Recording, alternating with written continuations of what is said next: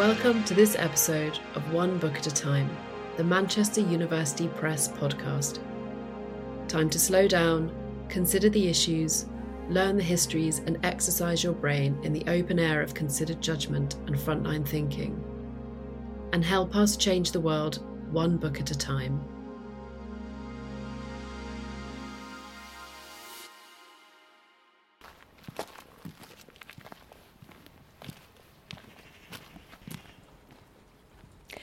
Want to know where a quarter of the UK's carbon emissions will come from before 2050, then go outside and look up.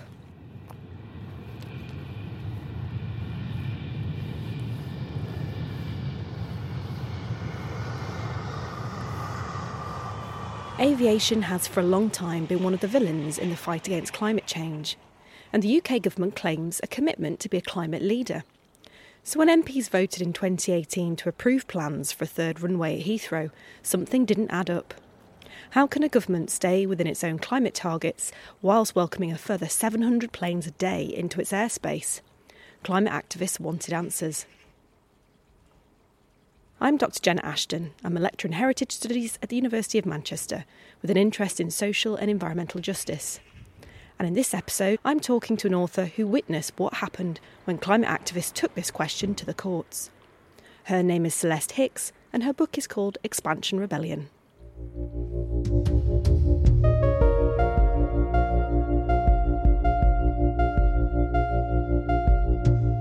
Book tells the story of a legal challenge which was launched in 2019, which basically tried to say that if you're going to build a third runway at Heathrow Airport, which would by definition involve an extra quarter of a million planes coming to the UK every year, how could you do that in a climate emergency when we know that aviation is one of the biggest uh, sources of carbon dioxide emissions?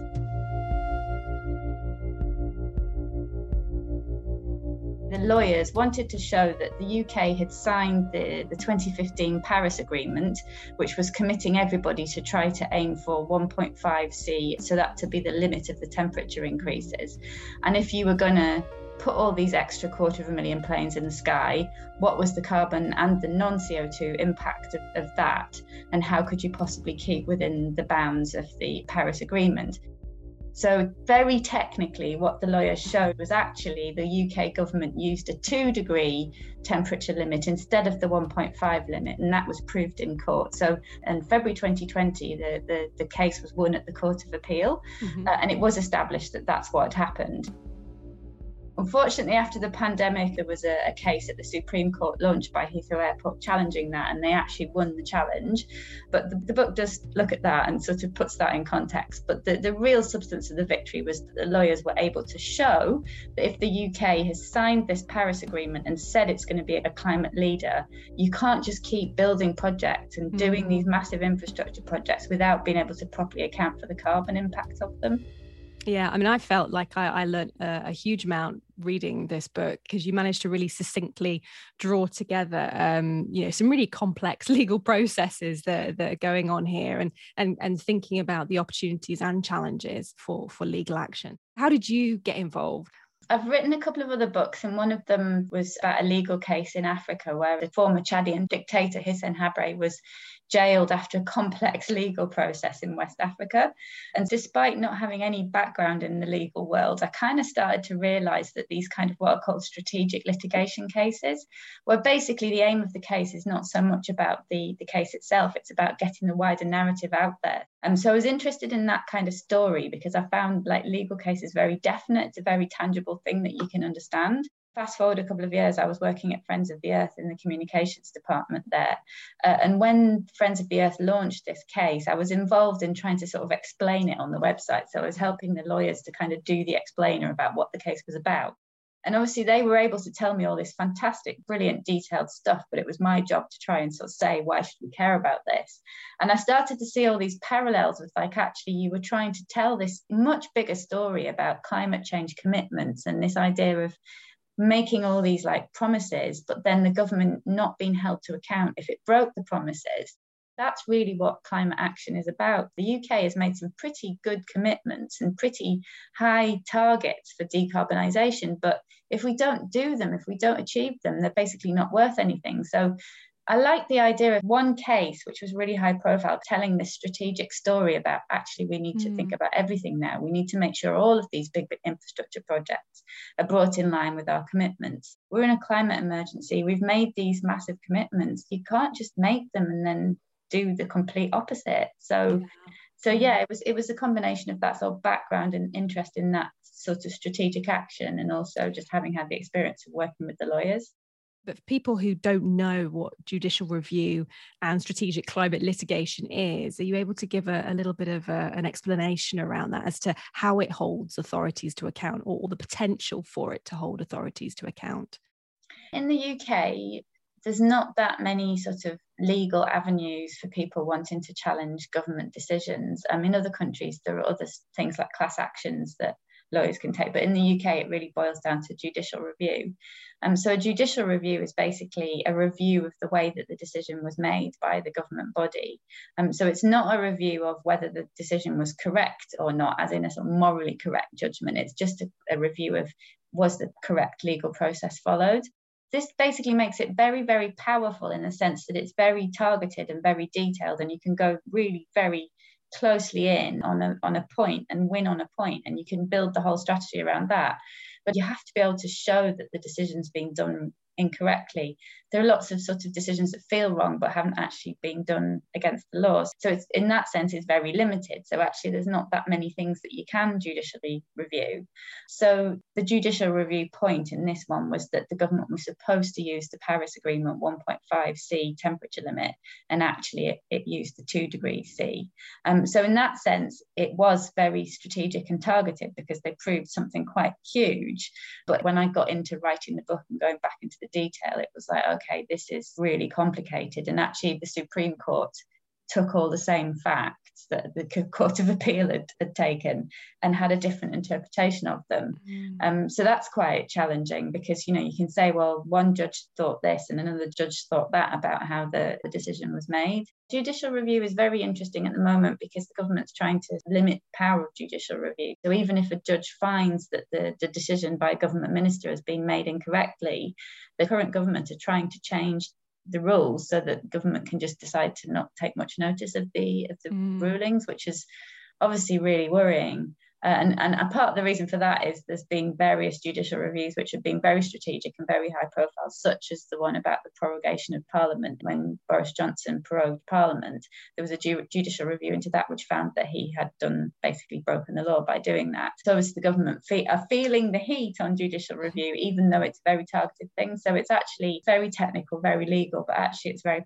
political and important mm. at the moment. And, and, climate litigation, then. So, what's this kind of wider movement within the legal system, or, or, different types of lawyers taking up climate litigation? What's what's that? Yeah, so it's, it's really a strategic form of lit- litigation. And when we say strategic litigation, what we mean by that is a case which is basically built on the idea of proving a particular point in society. So this case was trying to prove that if you are going to commit to all these amazing climate targets and decarbonisation targets. If you're going to do that as a government, you then have to act upon what you've committed to. So the strategic aim of these cases is to show, well, you can't just go and say one thing and do another.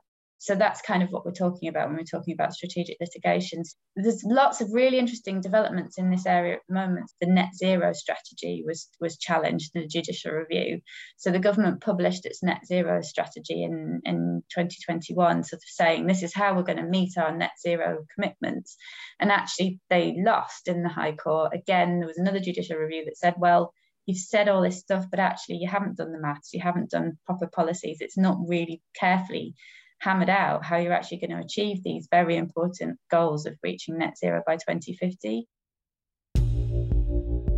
So what you see there is basically a group of lawyers from different organisations. So in this case, it was Client Earth, Friends of the Earth, and Good Law Project, who've all kind of done these cases individually, and now coming together and launching these these judicial reviews on many many grounds.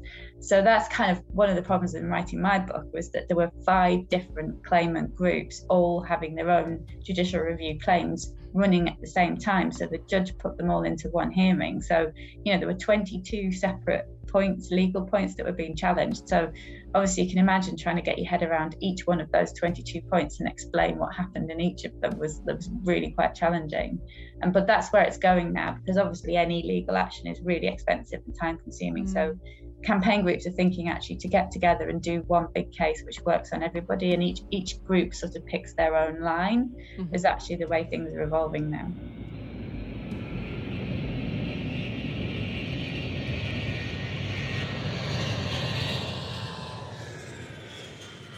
one of the issues that you raise time and time again is this sort of challenge around aviation and cutting flying as being a really difficult one to sell to the general public. Um, you give some really important statistics in there around flying, you know, who is doing it and how often. One of the things I found writing the book was just there were just many, many moments where I just thought, why does nobody know this? And I didn't know it before I started researching it. Often aviation is sort of sold as like well everybody wants to go on their sunshine break. And you know there's all these kind of hard-working british families who are you know they're only flying abroad once a year. Why do you want to stop them going on their holiday and make it too expensive? And they have they can only go places they can get on the train or stay in the uk whatever. So it's sort of presented as like everybody's got this right to fly. But when you really get into it it's actually a really tiny proportion of people who are causing most of the emissions from aviation. In the UK in 2018, only half the population actually took a plane. And of that sort of half the population that flew and the other half didn't fly at all, it was 15% of that 50% were causing 70% of the emissions. So that's like a small group of luxury aviation, you know, holiday flyers who are taking up a huge amount of the aviation emissions. So, you know, sometimes that's people flying eight, nine, ten times a year, transatlantic flights several times a year. Obviously, there are people who are still going on their one sunshine break a year, but actually, what I under, started to understand was it's actually quite socially unjust. The spread of responsibility for aviation emissions lays very firmly in richer people. So the richer you are, the more you emit aviation emissions. So that was kind of one thing that really, really sort of struck me. What I wanted to do with the book was to just try to get that across, to just say, nobody's saying don't fly, and nobody's saying you have to stop flying or going on your one sunshine break a year. But the question really is do we need to expand anything? Because, mm. you know, before the pandemic, people were doing that amount of flying and actually, of those people that only fly once or twice a year, do they really want to fly any more than that? Can they afford to fly any more than that? So, all you're doing by increasing capacity is like massively increasing the ability of the richest people to fly even more and cause an even bigger disproportionate amount of emissions. And actually, another thing that was interesting about just sort of myth busting in terms of what you're talking about, one of the things, again, was a real eye opener for me, was that if Heathrow expansion goes ahead, something like 70% of the people that are going to be using that terminal and the planes are coming in don't actually come into the UK. They're just using Heathrow as a hub airport. So it might be people flying from European destinations and then taking a, a transatlantic flight and changing in, in the UK. At the time that the consultations were going ahead about which project was it Gatwick or was it Heathrow, people were saying, well, you know, this is going to be brilliant for British business. It's going to be a huge boon to the economy. And actually, most of the economic advantage only goes to the airport because all of those people who are only tra- passing through Heathrow Airport, of course, they don't come into the UK. They don't leave the airport. They only buy goods and services while they're waiting for their layover flight. It's actually not filtering down. Maybe it's creating some extra jobs, but you know, it's not creating good quality jobs. It's creating the kind of jobs that will just be dropped immediately as soon as the next thing comes along. When I, you look at the economic projections, one of the sort of cost benefit analysis that looked into the impact of Heathrow Airport and if the third runway was built, how much money could the UK economy hope to see? One analysis, which was kind of the central scenario, came out with 1 billion pounds worth of impact over 60 years the project was going to cost 18 billion at least to build it and you were like wow So even the Department of Transport were looking at one billion pounds of benefit over 60 years. You know, and that was before the carbon impacts of the project were really properly monetized. And now the carbon values that the Department for Business, Energy and Industrial Strategy they've doubled since the, the Heathrow Airport was given the go ahead by Parliament. So that's gone from 50 billion to 100 billion. So, you know, if you do that calculation again, based on twice the carbon cost mm. of, of the airport expansion, you're really just like, well, who is this benefiting other than shareholders of the airport who are going to get the landing fees, you know, the excess landing fees, which are, by the way, some of the most expensive landing fees in Europe. It's only the mm. shareholders of a foreign owned company are going to be the people that benefit from this, not us, because the money's not coming into the UK, not the people that, who work at the airport, because those jobs got dropped like hot potatoes as soon as there was a kind of problem. But even the economic analysis didn't really stack up at all.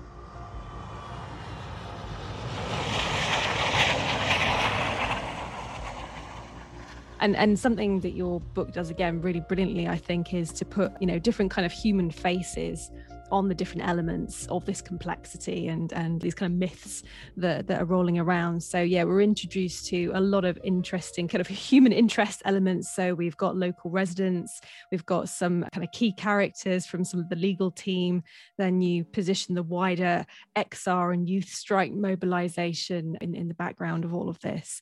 I don't know if you want to talk about any of the individuals you kind of came across. So there's kind of justine Bailey, who's a, who's a local resident. There's a, a really beautiful little section that you wrote. Actually, I'm, I'm just going to read it here if if that's okay.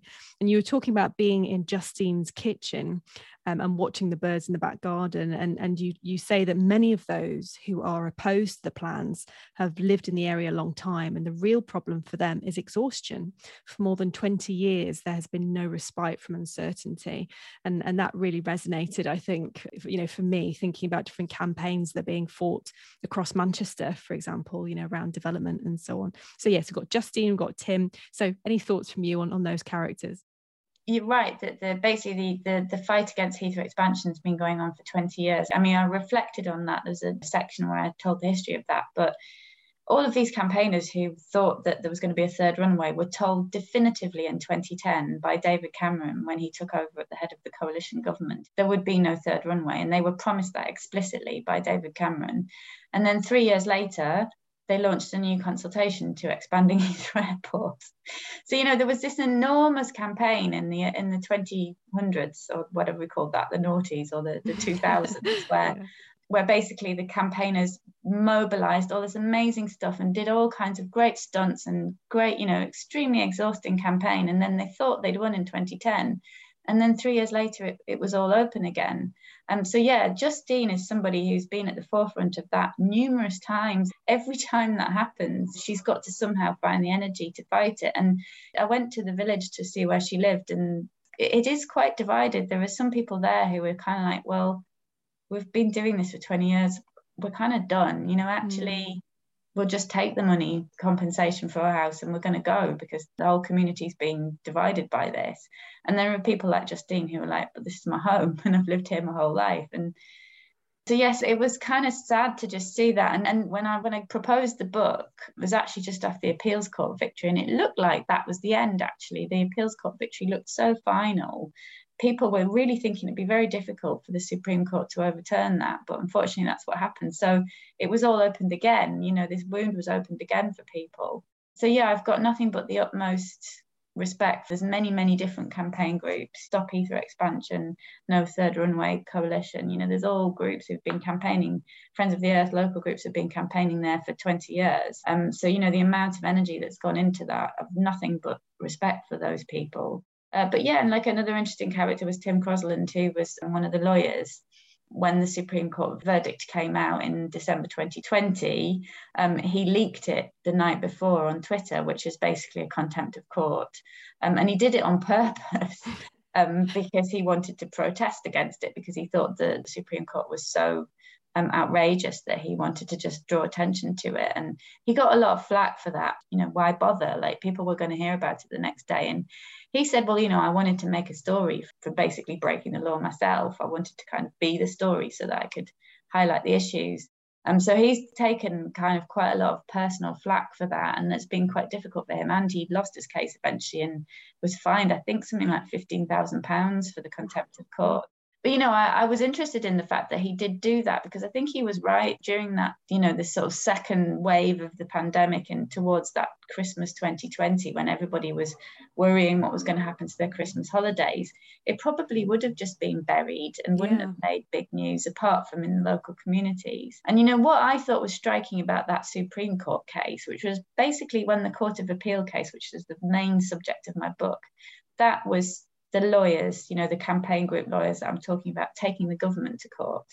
And at the end of that appeal court victory, the government said, you know what, we did use the two degree C limit. We shouldn't have done, we'll do it again on the 1.5 C limit. So the government accepted that they'd done it incorrectly and had offered to go back and do it again. It's called the airport's national policy statement, basically was the policy document mm-hmm. behind mm-hmm. Heathrow expansion. They, they said, okay, we'll go and redraw that document up again based on the 1.5C limit.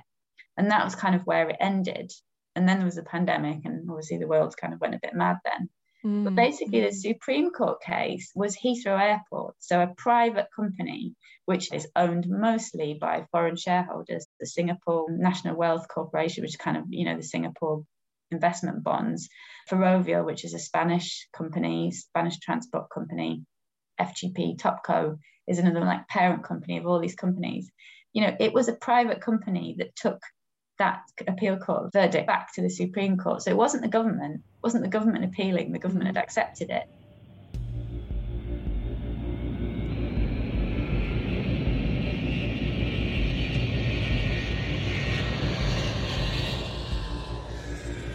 And just to think about how you start to sort of finish up the book you you kind of settle on on sort of interrogating some of the the options on various solutions proposed for aviation emissions. So you know in this kind of slightly false hope of sustainable growth. So yeah any thoughts on that? So the jet zero strategy came out coincidentally on that day that the 40 degrees centigrade was hit for the in the UK for the first time that that came out on the same day. So the irony of that was not missed. That strategy really is the best way to describe it is techno optimistic. So there's a lot of faith being put in developing technologies rather than trying to persuade anybody not to fly or to shrink the growth of airports or anything like that. It does really seem like the government's ideologically committed to not wanting to ever have to say to people, you have to change your behaviour.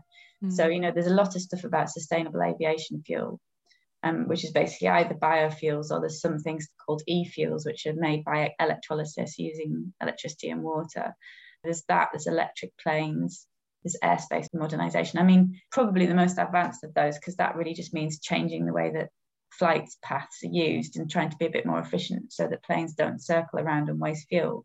Um, but sustainable aviation fuel, I mean, we're only looking at trying to get up to about 10% by mm. 2030 of the fuel that's used it's not very much and, yeah, and scratching you know, the surface yeah. yeah and people talk about e-fuels which is using electricity to do electrolysis to create the fuel and in that case one transport and environment which is an ngo that kind of looks at very technical reports about how sort of fuels are used estimated that if you wanted to replace all the fuel that's currently used in the eu with e-fuels you'd have to have eight times the current capacity of renewable energy installed and all of that renewable energy would be only making aviation fuels. That's how much aviation fuel is currently mm. used. So, you know, you're thinking, okay, fine. By 2030, that there's no way in the world that that's going to be possible. You know, you talk about carbon capture and storage. People talk about pulling the carbon dioxide out of the air. It seems so simple. There's a, currently only one plant in the whole world in Iceland which is doing that, and its annual uh, capacity for sucking carbon out of the atmosphere is 4,500 tons a year. And if you have a private jet, the average private jet user is generating 7,500 tonnes a year. So basically, the whole world's capacity for carbon capture at the moment, direct out of the atmosphere, is half the annual emissions of one private jet owner. Mm. So you're kind of like, wow. Yeah, when, you, when you do those kind of comparisons, that, yeah, that really like brings the, it into perspective. Yeah, there was one calculation which was done by the New Economics Foundation, which I, I can't remember exactly the figure, but I think it was like if you wanted to do all of aviation emissions by direct capture, by 2030, you would need to scale up the current capacity by 6,250 times by 2030. In the future, these technologies will be critical and we will need everything we can come up with. But, you know, it, it really does, to me, feel irresponsible for a government strategy to be relying on stuff that hasn't been developed yet. Fully electric long haul planes are, even the airlines aren't thinking that they're going to happen before 2050. So, you know the yeah. only option available is to not fly as much or yeah, like you say it's not it's not about everybody having to kind of stop their like one yeah. holiday a year it's about those real frequent flyers and and that sort of yeah extensive consumerism and and growth behavior even if you don't expand the airport we're still flying those people are still flying more than they ever can with the current capacity so you know why do you need another quarter of a million planes that, yeah. You know, that's really what it's about so what's next for the the Heathrow campaign? I mean, has it kind of settled now, but is it still rumbling on? What's what's next for all of that? It's still rumbling on, unfortunately, for people like Justine and all of the campaigners. The last sort of instalment was at the Supreme Court when it was established that if Heathrow wanted to put in a what's called a development consent order, which was basically the the piece of paper that says we want to do this development. Here's all the mitigation plans for noise, congestion at the airport, air pollution, and carbon impacts. This is all the things that we're going to put in place to make sure that we sort of meet all our obligations. And then the government then discusses that and analyzes their proposals and says whether they think they're adequate or not. So at the moment, Heathrow is free to put in that development consent order because the legal challenge was supposed to basically make the government go back and write it on the 1.5 rather than the two degree temperature limit. But when it was over, overturned at the Supreme Court, that then re-established the original two degree. Mm. So they will have to meet that. When you're looking at that and you're saying, okay, we need to meet this two degree temperature limit, you know, how much of our national budget, carbon budget, can we spend on aviation? Well, it was basically worked out that in the, in the two degree centigrade world, it was 37.5 megatons of emissions from aviation in the whole UK per year. Since we went to net zero, it's now down to something like 23 megatons per year. So there's basically an, an, acknowledgement that aviation will not be completely net zero. So there will have to be things like carbon capture and you know technology still will have to be happening in 2050. Um, but in the old world, when we were talking about two degrees, up until 2018, Heathrow was saying, well, yeah, we can totally meet two degrees. And I remember when I went off to do the research, I was thinking, well, how? I mean, how, how is it like another 250,000 planes a year? How on earth do you not say that you're going to actually go way over the budget? Because, you know, the DFT, the Department for Transport projections were saying that with an expanded Heathrow, it would be 40 megatons, not 37. And then the penny dropped that basically up until at least 2018, Heathrow was trying to argue that you didn't have to take into consideration the emissions from the actual planes that were going to use the runway. So Heathrow was only saying our airport will be carbon neutral because it was talking about the actual airport. So we're talking about things like using electric vehicles, electric baggage handling, what whatnot. But not taking people, into account the actual yeah. planes. so you, we, we built wow. the, the, airport itself or the, or the third runway itself as carbon neutral, but we're not going to include the emissions from the planes that are coming in, which were 95% of the projected impact of the project up until 2018, everybody was saying, okay, fine, well, you know, there were there were lots of complicated reasons which were not entirely invalid for that. But that's how these things are done. Somebody was basically mm. saying, well, actually, I know it's huge, 95% of the emissions is huge. We can't possibly explain that but we don't have to. So we'll just say that actual tarmac and terminal building is carbon neutral. And you were like, yeah. wow, actually, the planes do need to be included now. That was established in the legal case, which is a really, really important point. So Heathrow now, if it does want to put that development consent order in, it needs to say, this is what we're going to do to mitigate the emissions 95% of the impact of the project, which they didn't have to do before. So obviously, it's going to be a lot more difficult. Obviously, it's going to cost them a lot more money. So I would say in, at the moment, clearly with all the problems that Heathrow is having in terms of, you know, the passenger fall during the pandemic, the lack of capacity, the bad press it's getting at the moment, the flight cancellations, I would imagine nobody in the company is that desperate to try to put the huge development consent order application in now, which is obviously going to cost them a lot of money. But, you know, if things improve, they could do it again. And, you know, then we're going to be into another round of legal challenges.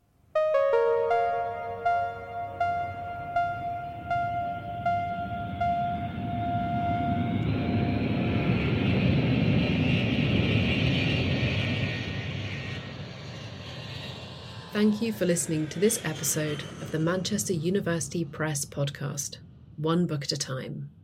If you like what you've heard, please check out the MUP website www.manchesteruniversitypress.co.uk, where you can find and order a copy of this book and many others like it. Don't forget to follow us on all major social media platforms and subscribe to our newsletter for 30% off all our books.